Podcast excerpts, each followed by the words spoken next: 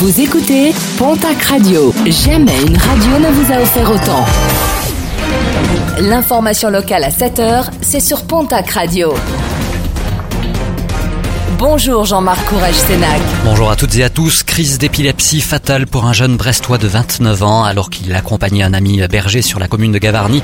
Le jeune homme, victime d'une crise, a chuté sur une centaine de mètres. Les secours n'ont pu que constater son décès.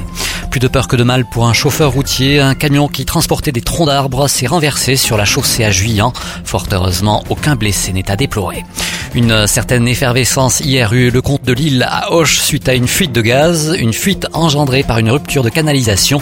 Le temps de l'intervention, le personnel de l'hôtel des impôts a dû être évacué pris la main dans le sac. Deux jeunes mineurs ont été interpellés le week-end dernier à Condon alors qu'ils étaient en train de cambrioler une maison. Des mineurs qui avaient auparavant commis des vols à la roulotte. L'enquête se poursuit pour identifier les victimes de ces vols. 108, le chiffre du jour, c'est le record enregistré au sommet du pic du midi. 108 jours sans gel et ce chiffre en restera là puisque le thermomètre s'est abaissé à moins 2,4 degrés hier lundi. J-1 demain s'ouvre à Lourdes le pèlerinage du Rosaire, l'un des plus importants de la cité mariale.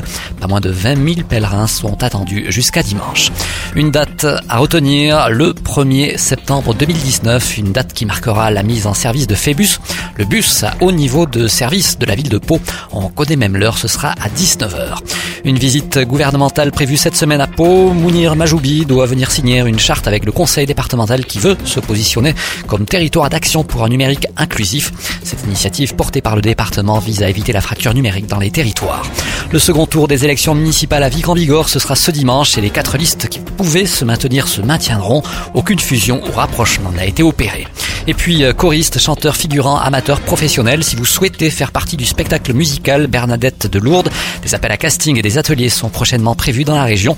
Le 2 novembre à Tarbes et le lendemain, le 3 novembre à Lourdes. Si vous êtes intéressé, vous pouvez d'ores et déjà vous inscrire par mail castingbernadette2018.gmail.com.